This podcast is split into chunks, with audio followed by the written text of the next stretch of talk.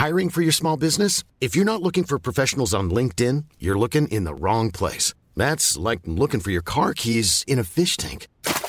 LinkedIn helps you hire professionals you can't find anywhere else, even those who aren't actively searching for a new job but might be open to the perfect role. In a given month, over 70% of LinkedIn users don't even visit other leading job sites. So start looking in the right place. With LinkedIn, you can hire professionals like a professional. Post your free job on linkedin.com slash people today. It's that time of the year. Your vacation is coming up. You can already hear the beach waves, feel the warm breeze, relax, and think about work. You really, really want it all to work out while you're away. Monday.com gives you and the team that peace of mind. When all work is on one platform and everyone's in sync, things just flow wherever you are. Tap the banner to go to Monday.com. Everyone knows therapy is great for solving problems, but getting therapy has its own problems too, like finding the right therapist, fitting into their schedule, and of course, the cost. Well, BetterHelp can solve those problems. It's totally online and built around your schedule. It's surprisingly affordable too. Connect with a credentialed therapist by phone, video, or online chat, all from the comfort of your home.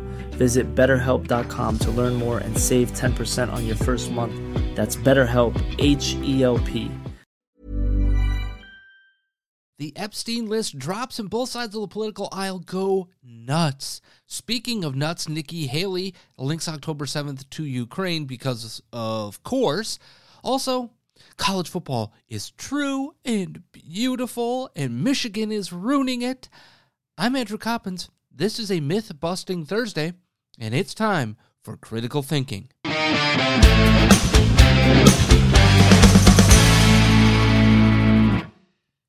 That's right, it is a myth busting Thursday here on the program. We're trying something new on a Thursday where I take a look at different uh, things that the right, that the left, that the center, uh, the world of sports, the world of politics, all over the place are talking about and busting the myth that is being perpetuated. So, up first today on this myth busting Thursday, we're going to talk about what everybody was waiting for for years at this point, and that was the Jeffrey Epstein list of black book clientele, whatever you want to call it.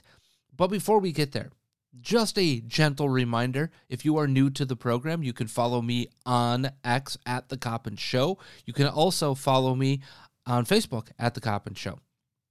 Now, beyond all of that, the simplest things that you can do to help grow this show is well, number one, the word of mouth. But number two, simply downloading, subscribing, rating, and reviewing the podcast, or making sure you're subscribed to the Rumble channel, rumble.com backslash critical thinking. That's rumble.com backslash critical thinking. And of course, on X, where we put this show every single day. So thank you to each and every single one of you that do tune in on X, on Rumble, or via your favorite podcasting platform.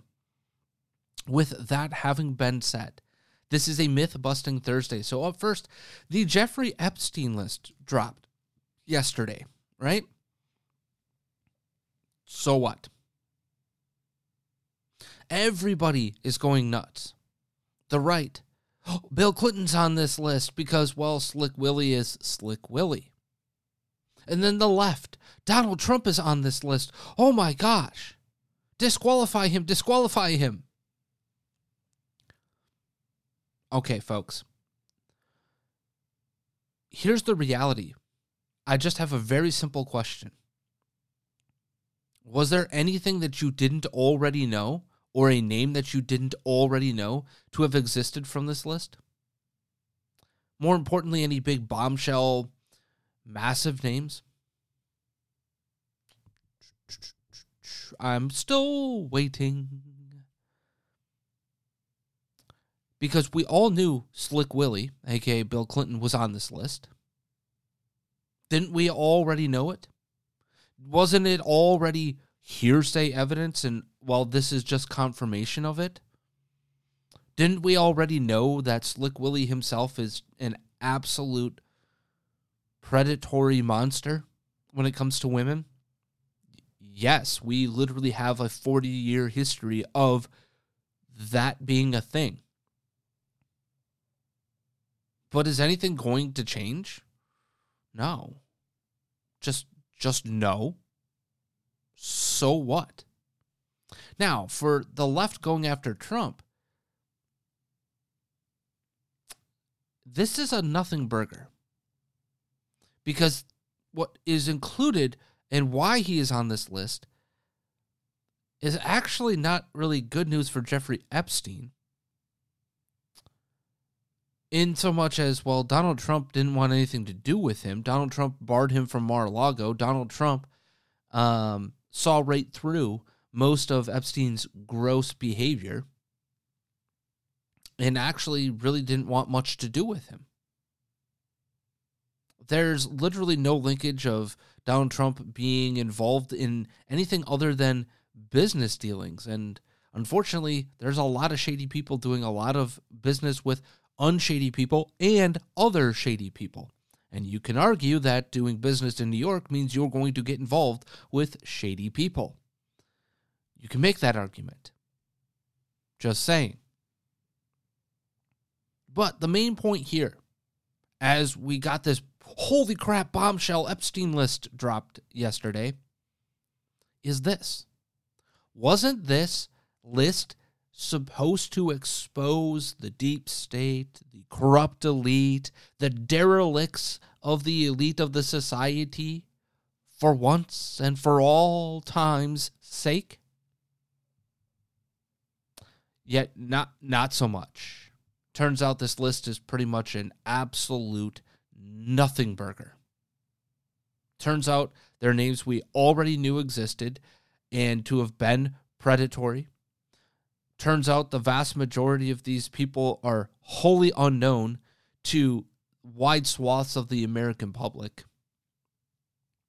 And it does turn out that Jeffrey Epstein was a sexual predator, an international sexual predator, and, and maybe the lengths to which that international linkage had been exposed was maybe the story here. Maybe that's the actual story. I'm just not convinced that we have the actual story in so much as the way we thought we would after the release of this list. Now, there are some names that are redacted for having been underage at the time or still potentially um, exposed to issues. Okay. But they're largely the victims in this case. The vast conspiracy theories of what Jeffrey Epstein was up to and whom was involved in the Lolita Express and this, that, and everything in between. Turns out the vast majority of the names that were known to be involved from the sexual predation side of things were already known. That there there was not some big revelation of some big deep state scenario here.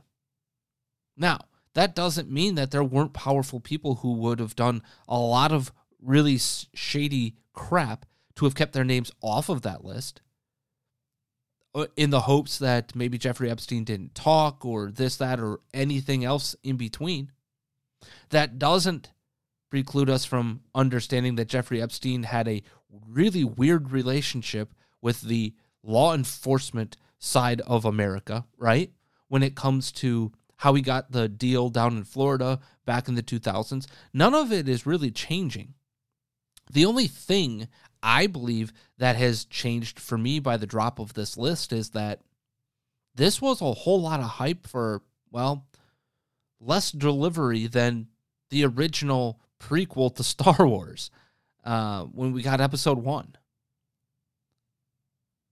it felt like that kind of hype. It, it, it's okay. I mean, it's got a list of the names and whatever, whatever, whatever. But that the, there was no big revelation of names that we didn't already know. There was no big drop, and and I I can't live without knowing everything in on this list. Much like I loved the fact that we were getting a new Star Wars movie for the first time in well, trying to think about this since I was able to remember Star Wars coming out. I was probably too young to have even seen in the theater the episode six, But all of that notwithstanding, the point of the matter is that it was good to watch Star Wars. It was good to see it. Just like it was good to see the list as confirmation of what we already knew. But beyond that, there's nothing there. So we're going to move forward because that's what we need to do here on the program. And moving forward means making sure that you know to take into your wonderful coffee mug our fine friends over at coffeebrandcoffee.com. It is a very simple way for you to get something in return for support of this show, where you go to a brand, a company that cares about its product, not its politics or your politics. That's our friends over at coffeebrandcoffee.com. Enter the promo code Critical Thinker at checkout for 10% off of your purchase today. Again, go to coffeebrandcoffee.com where you can get coffee, tea, you can get um, hot cocoa, you can get all sorts of things. And I believe there are still some discounts available over there beyond the 10%. So you're going to want to check that out. Go to coffeebrandcoffee.com, enter the promo code Critical Thinker at checkout to let them know that we, that me, myself, and I have sent you. Okay. So moving forward from that, we have got to talk about Nikki Haley. Because she has had two things, not one, but two things that we need to bust the myth on. Number one is that the Hamas attack on October 7th was really all about um, Vladimir Putin. Okay. That's what this was all about. You see, October 7th, Vladimir Putin's birthday. Coincidence? Nikki Haley thinks not. Remember when I told you Putin hit rock bottom? Hamas invaded Israel and did all that brutality on October 7th. October 7th is Putin's birthday. Who's the happiest person in the world right now? Putin. Why? Because the US and the West took all their eyes off of Ukraine, and what we do? Started looking at Israel. Did Putin call Netanyahu? Nope, not for 10 days. You know who he did call? Hamas. They came the next day and they held hands and said they were friends. We now know the Russian intelligence is what helped Hamas know how to get through that barrier. See the connection. If we supported Ukraine and supported Israel, that's only 5% of our defense budget. Oh, very interesting here, Nikki Haley. And again, folks, we are here on a Mythbuster Thursday. So, first of all, what the heck did she get right? I think this is going to be important. I want to start there. She got it right that there are oftentimes misdirections, right? She pointed that uh, she pointed out that uh, well, it's good for Putin because shiny object of October 7th, Israel, Israel, Israel, less on Ukraine means easier ability for Russia to fight Ukraine, right? To win more territory over there.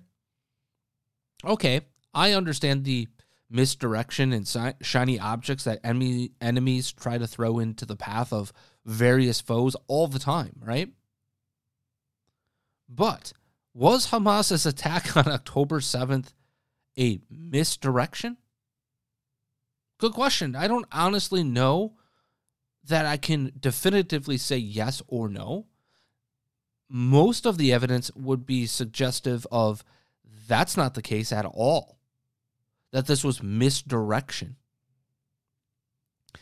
This was very simply Hamas using time, place, and manner to do an attack because they wanted to, because they finally had the ability, the backing, everything else that you wanted to know about making an, an attack possible. They waited, they bided their time, they did all of those things. Is it coincidental that October 7th is Putin's birthday and that this attack happened? Absolutely. The, the linkage there is disgusting for me. And this is part of the myth of of all of this. Here's the reality that w- when we talk about Nikki Haley and the link between Putin and Hamas, is you have to understand what Putin is attempting to do in the Middle East. And Nikki Haley doesn't get it. Not at all.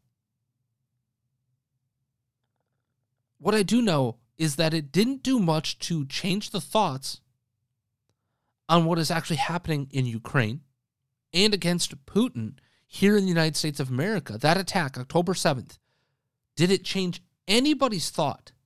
Period. Whether you wanted to say, I still support making sure that we give the money to Ukraine to defend themselves, blah, blah, blah, blah, blah. Or you say, hang on, hold up, wait a minute. We've given them plenty of monetary support, plenty of ammunition support, drones, um, rockets, whatever you want to say. Okay. We've given them enough military aid and monetary support to be able to fight for themselves. And we need to stop. We should never be physically involved in this to begin with. Whether you you believe the Nikki Haley side of things or hell no, not another dime. No matter what. Here's the simple question. Did anything change on the Ukraine front by or vis-a-vis the October 7th Hamas attack? No not here in America, and certainly not in Putin's eyes. Nothing, and I mean nothing, changed about that.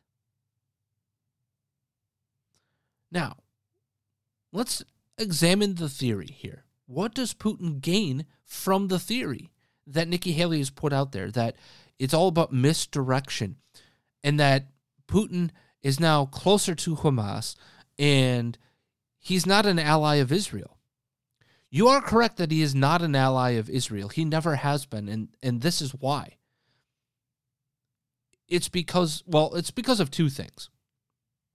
From a theological standpoint, Russia is very anti Jewish, has been for over a century, if not almost two centuries. They have a long history of anti Semitism. And that's not just the Soviet Union. That was Tsarist Russia, and it is today. Anything outside of the Russian Orthodox Church is no bueno to Vladimir Putin, to all of the other people that are around him. That's part of the parcel of this. But what if we're talking about this theory of Hamas and, you know, we're linking together with Putin here, what does Putin gain from it? Well, what we have to understand is that this is actually likely to be much more of a marriage of convenience, a marriage of ideological um, marriage, if you will, ideology mattering most. Birds of the same feather flocking together. Much as the answer to why in the hell are we seeing what we see from the far left here in America, they much have they have much much more in common with Putin, Hamas, and others than they do with those on the other side of the October 7th debate, if you will. But in the case of Putin and Hamas, why would he side with them? Well, it it, it has two parts to it from a international politics standpoint, let alone a theological standpoint. Uh, the anti-Jewish part of this is probably the third rail, if you will. The first two rails are this: what has this really been about from a proxy war standpoint for the United States versus Eh, or the West versus Putin? We have talked about this national economics versus international economics, world order versus nationalism. Not from a perspective of America first, biatches. No, no, no. National economics versus international economics. That's really the proxy war. But let me ask you this could we further that to say this is about nationalism versus internationalism. Absolutely. Because what are the the birds that flock together of Putin and Hamas? It is support for uh, a national state that goes against the internationalism of the West, which Israel is a part of. Hamas's stated goal is what? A Palestinian nation state and the destruction of the Jewish state of Israel. Right? It's not just just the destruction. It is then the creation of a Palestinian nation state that has never actually physically existed in the entire history of the world. So Putin and Hamas are the birds of a feather that flock together from a nationalistic standpoint. Again, specifically that Palestinian nation state, which can serve as what for Putin? A buffer against the internationalism of the West, whether that's the European Union, America, so forth and so on. When we take a look at what you know helps coalesce Iran, the access, if you will, today of Iran and China and India, in Russia, that grouping, what is the thing that holds them together? It is their belief that national economics, not international economics, is what will win the day. There must be a strong national economic standpoint. They believe in the strength of the, the ruble or the or the rupee or whatever, right? The renminbi, the currency in China. They believe in the currency of India. They they don't believe in the internationalization of this. They believe in strong national economics because it is to the advantage. They know that they would get run over from that international standpoint strong national economic belief versus international economic belief is also part and parcel of Hamas. If they, it, they would be a very small pinprick, but if they are aligned with Russia, China, Iran, India, they have greater economic, national economic power than they would otherwise.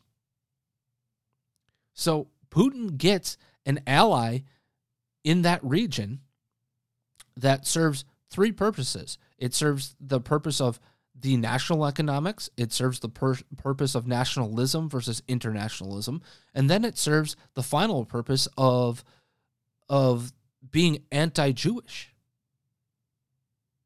That's the reality that is at play here. But the myth is that you have to fight in Ukraine and defeat somehow Putin there, or this gets worse. somehow we're supposed to believe that Putin is the reason for Hamas. No, no, no, no, no, no, no, no, no.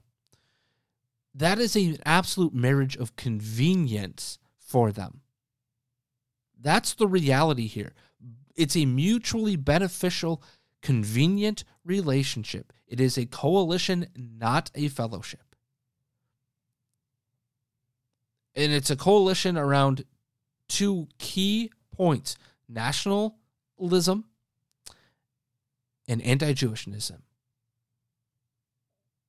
So that's where it exists. And I hope that you can understand that. But to couple that to say that October 7th happened because of Vladimir Putin and it being his birthday, and that was just a great gift to Vladimir Putin. No, it wasn't. It had absolutely nothing to do with that. It has absolutely nothing to do with marrying Ukraine and Hamas together. No. No. They are and should be dealt with separately. To put them together creates an even greater issue for America. But for Nikki Haley and her neocon group, it's all about making sure that that money can get linked together so that they can benefit from it. That is exactly what is going on. So I'm going to bust the myth that October 7th, folks, had anything to do with Vladimir Putin's birthday gift. That is some weak stuff. Get that out of here. Now, we also have a second Nikki Haley take that we've got to look at here. And this is uh, Nikki Haley talking about immigration. Nikki Haley talking about criminals coming over the border. But let's keep in mind these people that are wanting to come here, they want to come for a better life too. They have kids too. They have a heart too. They so we don't need to be disrespectful. We don't need to talk about them as criminals. They're not. They're families that want a better life and they're desperate to get here. They're families desperate to get here. Um I, I really struggle with not blowing my top on this one. Other than to say this, she's right. There are families that are desperate to get here. There are families that do want a better life. But they are the vast, vast, vast minority of people coming into this country. You can pick video after video, and I struggled to which ones do I pick, which ones do I want to pick. But you can pick and go on Twitter, go on X, I should say. You can go on Facebook, you can go elsewhere and find video after video after video of journalist after journalist after journalist after politician after politician after activist after activist going to the border and where are the women and children?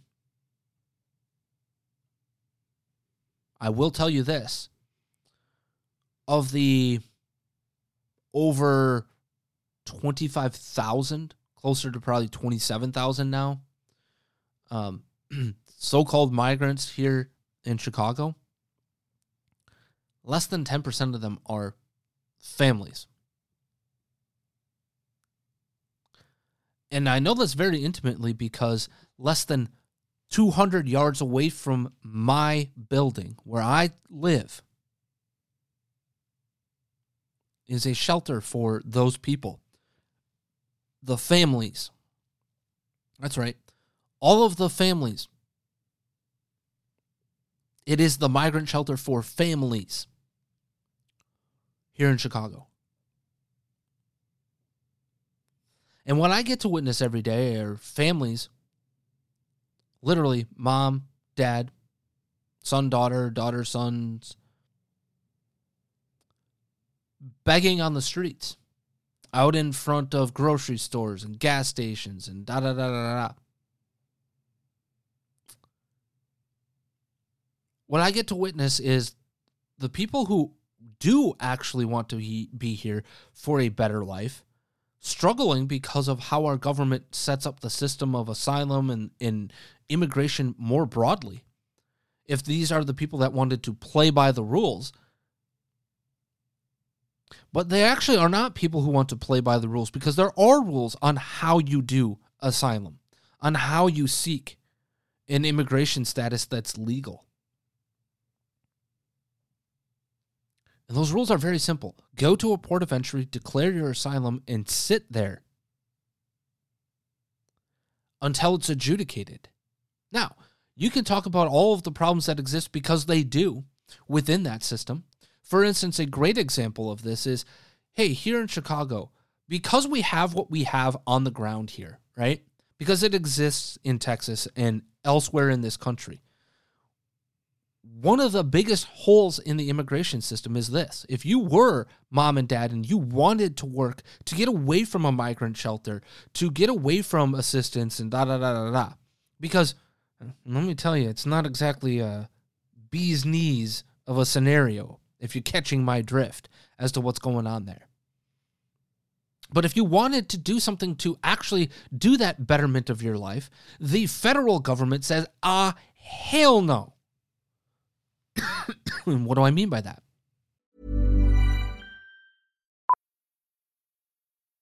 Millions of people have lost weight with personalized plans from Noom, like Evan, who can't stand salads and still lost 50 pounds. Salads, generally, for most people, are the easy button, right? For me, that wasn't an option. I never really was a salad guy. That's just not who I am. But Noom worked for me. Get your personalized plan today at Noom.com. Real Noom user compensated to provide their story. In four weeks, the typical Noom user can expect to lose one to two pounds per week. Individual results may vary. Burrow is a furniture company known for timeless design and thoughtful construction and free shipping, and that extends to their outdoor collection. Their outdoor furniture is built to withstand the elements, featuring rust-proof stainless steel hardware, weather-ready teak, and quick-dry foam cushions. For Memorial Day, get 15% off your Burrow purchase at burrow.com slash ACAST and up to 25% off outdoor. That's up to 25% off outdoor furniture at burrow.com slash ACAST. You can't get a job for five months at a bare minimum. It, in most cases, is nine to 10, maybe as much as a year. For those people going through these shelters and going through the program and blah, blah, blah, blah, blah.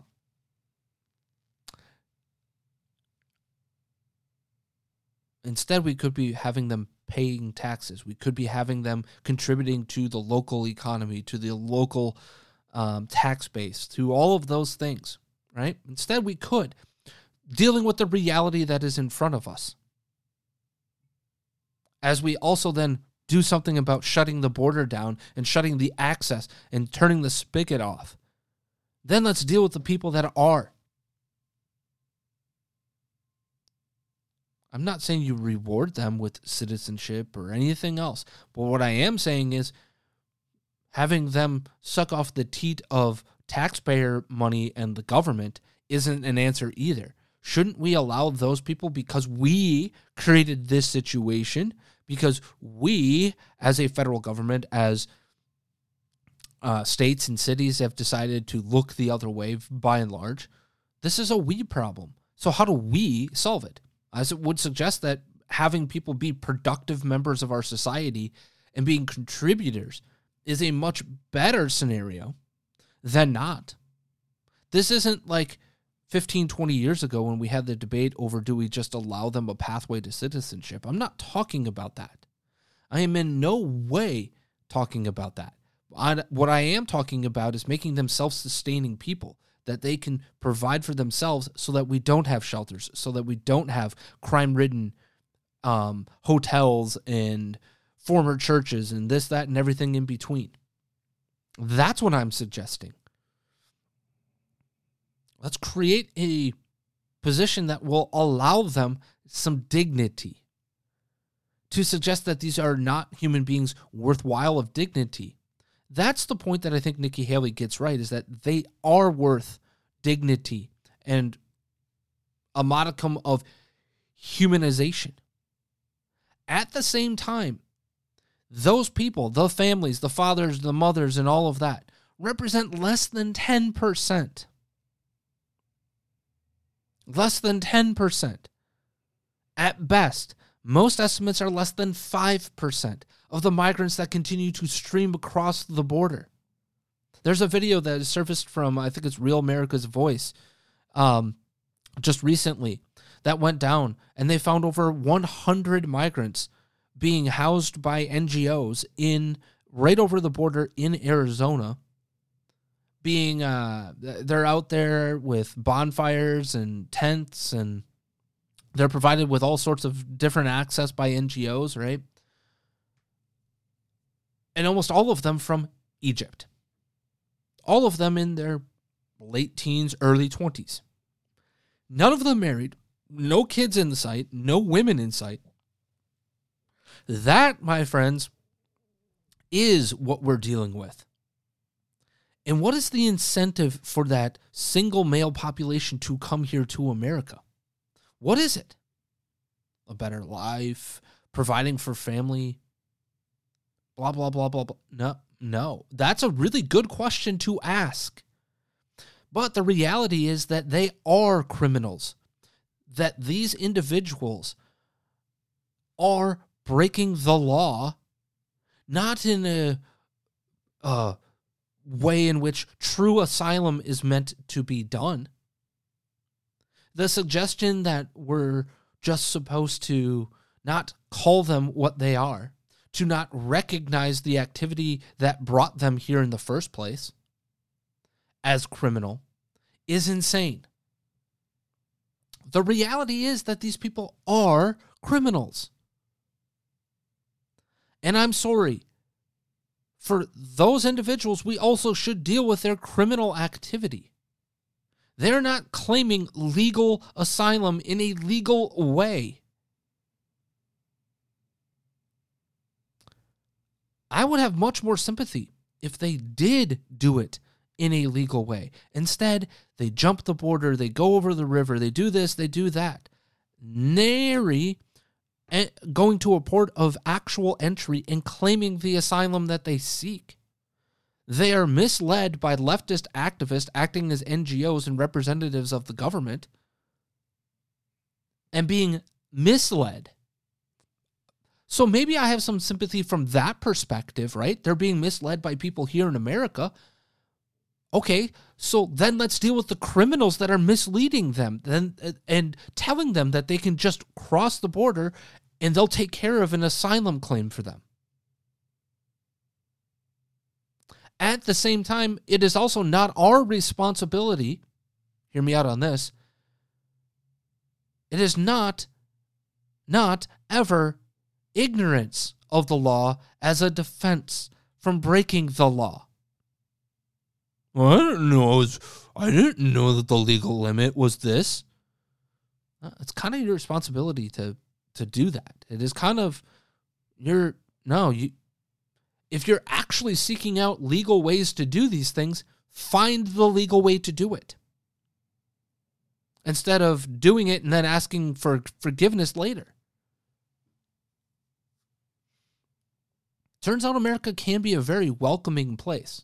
I'm not in the nativist camp in any way, shape, or form, by the way. I, I've I literally spent an entire episode deriding the nativist tendency of America first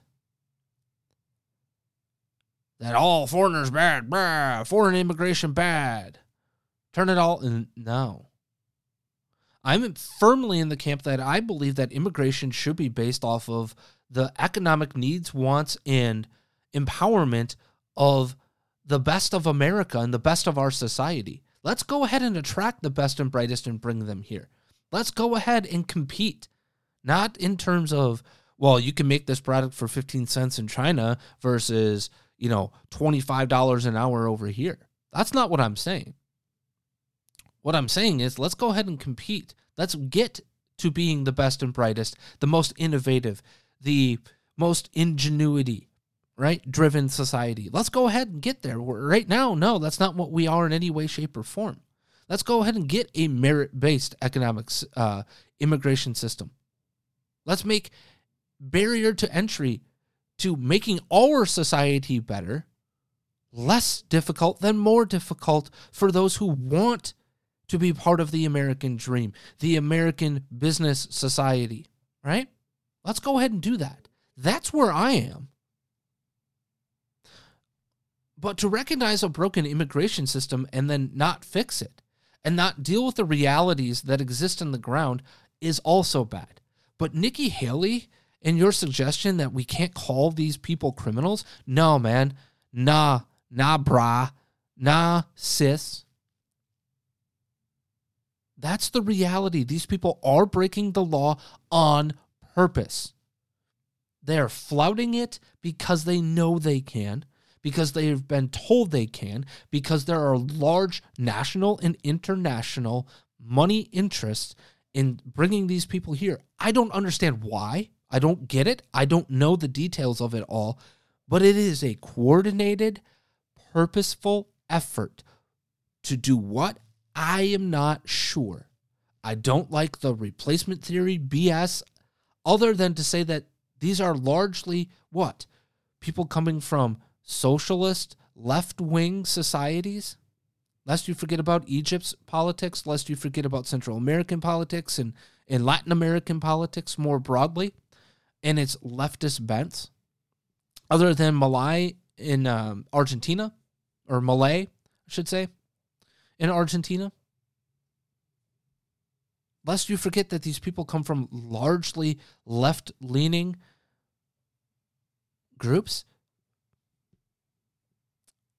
Wonder if ideology has a lot to do with it from a political standpoint. Again, I'm not sure because I'm not there. I can't do all that investigative work myself. But it sure is funny that when we take a look at where these people are coming from, they're coming from vastly left wing societies, claiming asylum, and then never showing up. Right? We could talk all about all of those things all you want and how do you deal with it. I don't know how you round up and deal with literally two, three million people. I don't know how you do that other than you turn the spigot off and say, no more, change how we do our immigration system, and then focus in on those who don't fit in to the current immigration system. Weird how that works. All right. That having been said, folks, I think let's turn our uh, focus to college football. That's right. What do we make of cheaters winning in college football? What do we make of that? I think that's a really, really good question because as we look at the college football playoff championship, the national championship game coming up this next Monday between the University of Michigan, cheaters and best, I mean, leaders and best, versus the future Big Ten member, the University of Washington Huskies. So, as I said, we've got an all Big Ten college football final coming your way. And on Monday, I'll probably give a, a breakdown and a preview and prediction. But with Michigan being there, the allegations against Connor Stalions and more broadly uh, Michigan when it comes to in person advanced scouting of opponents there's been a lot of discussion about cheating. There's been a lot of discussion about should you be rooting for or against Michigan and the sanctity of college football, its integrity is under attack. I'm going to say this. There are, I'm kind of right at the fork in the road. And what do I mean by this? I sit right there in the middle. Because what integrity? Are you talking about the integrity of the game in terms of what's played on the field? Or are you talking about it off the field? Because what's being alleged to have happened by Michigan probably a lot of schools don't do. In fact, I would argue probably none of them are doing exactly what Michigan is alleged to have done. You know, buying tickets and um, stealing signs and advanced scouting of that nature, uh, or let alone getting on field passes to uh, future opponents' games at other schools. But I will tell you this there are many, many, many other ways in which people are advanced scouting and doing things. The rub with the Michigan thing is that it is very much a letter and spirit of the law violation when it comes to not law, but NCAA bylaws. Okay. Very much a cut and dry, in my book, clear violation of that. But what's the spirit and letter of the law when it comes to other teams sharing film and doing this, that, and everything in between? I don't know. But here's where I come down. Number one, watching Connor Stalions sit in the stands at the Rose Bowl tells me that he's just a fanboy idiot, first and foremost and he should not have been at the Rose Bowl on January 1, whether he bought a ticket or not. It's a terrible look for Michigan. You have to wonder how he got the ticket and and how much Michigan knew about that. And I'm not suggesting that there was anything that was going on in the game, okay? I don't think that. What I think is that when you've got this allegation that is out there, I don't think you can realistically put him anywhere near your program. You have to be better than that. You have to say, yeah, you can sit there and say, yeah, but we we don't communicate with him. We have no communication, blah, blah, blah, blah, blah. All right. Well, how did he end up at your football game near the sidelines, by the way? Just just randomly happened to buy a ticket? Just just random booster gave him a ticket?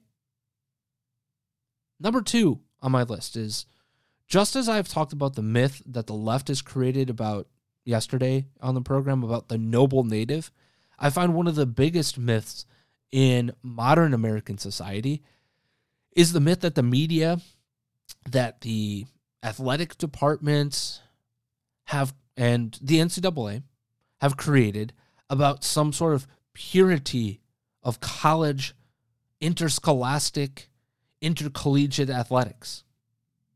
That this is pure competition and amateurism and blah, blah, blah, blah, blah.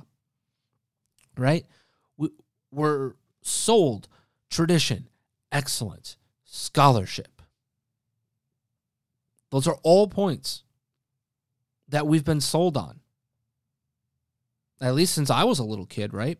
We've been told that college, co- what separates college from professional athletics is a more pure attachment to the universities, the games, the the days gone by and the days that could be and and everything else in between, right? It is a representative of the university and there's much deeper emotional physical attachment to that than there is to professional sports with I would argue the exception of my Green Bay Packers and maybe the Dallas Cowboys but I think the Green Bay Packers are really the only example of this in American professional sports. That there's a deep rooted community, physical attachment to that team, to the franchise, right? The college athletics are not franchises. They're there. They're not going away unless the university goes away. Right? But the realities of college football and college athletics more broadly, but I'm going to talk in the terms of college football here. Well, the reality of tradition, excellence, purity, um, all of that, they're vastly different than the myth that has been sold about that. Here is reality check number one for me, though for those who I love the purity of the game and and what Michigan is doing is hurting the purity of the game and in in college athletics. On the field, yes, it is. But you're attempting to uphold something that has never actually existed in reality. Cheating in game out of game, scouting, paying players, all of it has existed time in memoriam in college athletics. From fielding ineligible players all the way back in the 1880s and 1890s to win games and become national champion to the story of the Little Brown Jug, the trophy game between Michigan and Minnesota. How did that happen? It happened because Fielding Yost didn't trust that Minnesota wasn't about to poison the water because back in the day it was on the home team to provide water at their at to both sides at the game, right? Fielding Yost brought his own little brown jugs of water to the sideline so that Minnesota couldn't poison his team. Some of that's paranoia, some of that's the reality of the existence of win at all costs that existed in the pure t- the pure past of college athletics. Do we even have to talk about the past of the 80s and the 90s and paying players under the table, booster money, scholarship fudging, grade this and da da da da da? No. I mean, I could go on and on for hours on that subject alone. The reality is that cheating in the game, around the game, outside of the game has been a thing since the start.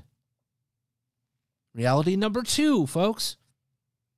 There's an absolutely easy way in which college football, FBS, whatever we want to talk about, can get rid of some of the in game cheating that is going on and the advanced scouting cheating, the things that Connor Stalions did. There's a really simple way. No longer having to signal in every single play. Communication, in headset communication between coordinator and quarterback on the offense and coordinator and designated signal caller on the defense. Now you have to put in place ways in which that communication cannot be known to the other side. Absolutely. But we're talking about a multi billion dollar industry here, folks. And that's exactly what it has turned into. It is a cash cow for universities, for other funding of scholarships and this, that, and everything in between. If let me be clear on this, if college football went away, bye bye college athletics today. It won't exist. That rowing team, the gymnastics team, swimming and diving, equestrian, whatever you want to, bowling, whatever, ain't going to happen. No way, no how without college football and its multi billions of dollars. The suggestion that they couldn't possibly invest in that technology is asinine. Asinine. You want to get rid of this idea of impropriety within the game and make it more about pure competition, right? About who's the better athlete, who's the better prepared, who's got the best uh, game plan, this, that, and everything in between. And you want to eliminate the ability for the other side to know exactly what's being called, when it's being called, how it's being called. There's a very simple way of doing it. Use your mouth instead of signals. You can cover up your mouth. You can do all sorts of things, right? You can change verbiage, uh, game to game, um, whatever have you but you want to make it better, that's how you do it. Here's reality number three, by the way college football has created its own mess with the crap BCS system that they came up with because, oh, purity of the bowls. Let me, let me ask a question. Any of you watched the ReliaQuest Bowl between LSU and Wisconsin? I know I did because I'm a Badger fan, right? You could have fit everybody that wanted to attend that game into the lower bowl. It was a January 1st bowl game, the traditional New Year's bowl game. Nobody wanted to go to sunny Tampa Bay, Florida. The reality is the bowl season's lost all of its meaning, largely because there's like nine gajillion of them. And that has a lot to do with how the BCS system was set up in the first place. Now, we have a crap transfer system. That's very clear. We have a crap uh, system in which we live in a fantasy world of scholarship and amateurism, while everybody around the game is raking in literally billions upon billions of dollars on the backs of players who, well, sure, they get scholarships and now they get NIL. Well, guess what? The NIL system is disgustingly bad. Tampering is absolutely rampant. College coaches are spending far more time on retention of players. In fact, here's a great example of this right down the road at Northwestern. Ryan Braun, or not Ryan Braun, uh, David Braun, the new head coach, has hired a GM. That's right, an actual GM, a general manager. Why? Because he can't focus all of his time like he has to now on scholarship retention, player retention, numbers, um, scouting for transfer students, and blah, blah, blah, blah, blah, blah, blah. That's literally what a college football head coach is is their job is right now. It ain't teaching them how to play the game, doing all of the ins and outs. No. It, it's not what these guys got into the game for. Um, it's worrying about which position gets X amount of dollars and everything in between. Here's the reality the sport was never pure, it never will be pure, and that's actually okay. I'm not suggesting playing illegal players is great or or doing things that are against the spirit of actual competition in the game are great. That's not what I'm suggesting. But what I am suggesting is that turning villain Michigan into some sort of well, turning Michigan into some sort of a villain while ignoring all the rest of the villainous stuff that goes on in the sport.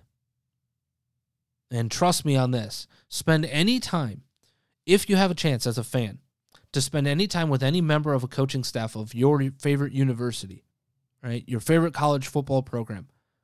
In fact, I would suggest a really great example of this would be uh, spend a day, win a day with a coach. Your mind will be blown as to what actually is going on in college athletics and what they really are doing on a day to day basis. You would mind blown. There's no doubt that what has made college football, in my mind, the greatest sport to watch is the direct physical, emotional memories and, you know, all of the things, the pageantry, the the community, all of the things that exist, and it's what makes the Green Bay Packers special from an NFL standpoint, right? Is that this is authentic instead of made up marketing gimmickry. This is some the, the the existence, the very existence of the Green Bay Packers is because of community, because of what it is. And it's the truth of college athletics. But it can exist even if you know the realities of what exists in college football.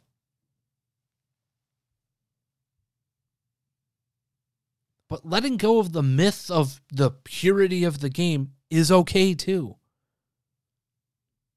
Because while you're rooting against Michigan because they're the cheaters and the best, right? While you're rooting for them to lose because cheating should never be rewarded. Do you know what Washington is doing off the field to tamper with and recruit other players from other rosters? Do you know what they're doing in an attempt to attract people for NIL money and everything else in between? Do you know it?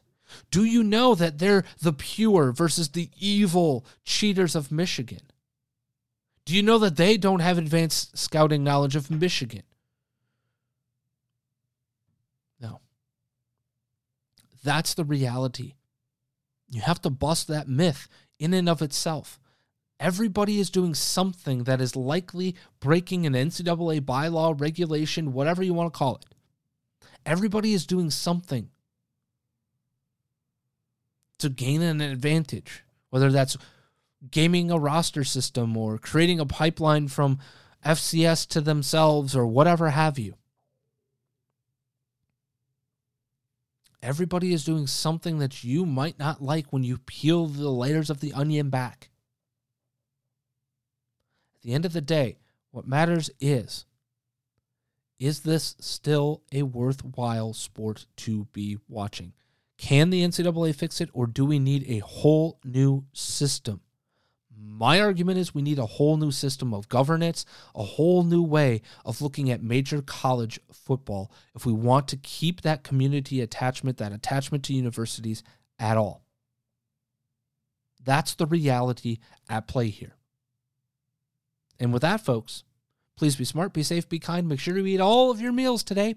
And as always, Matthew 547. Planning for your next trip?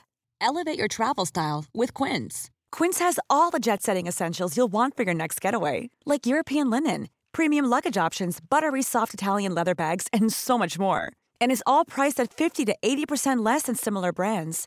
Plus, Quince only works with factories that use safe and ethical manufacturing practices.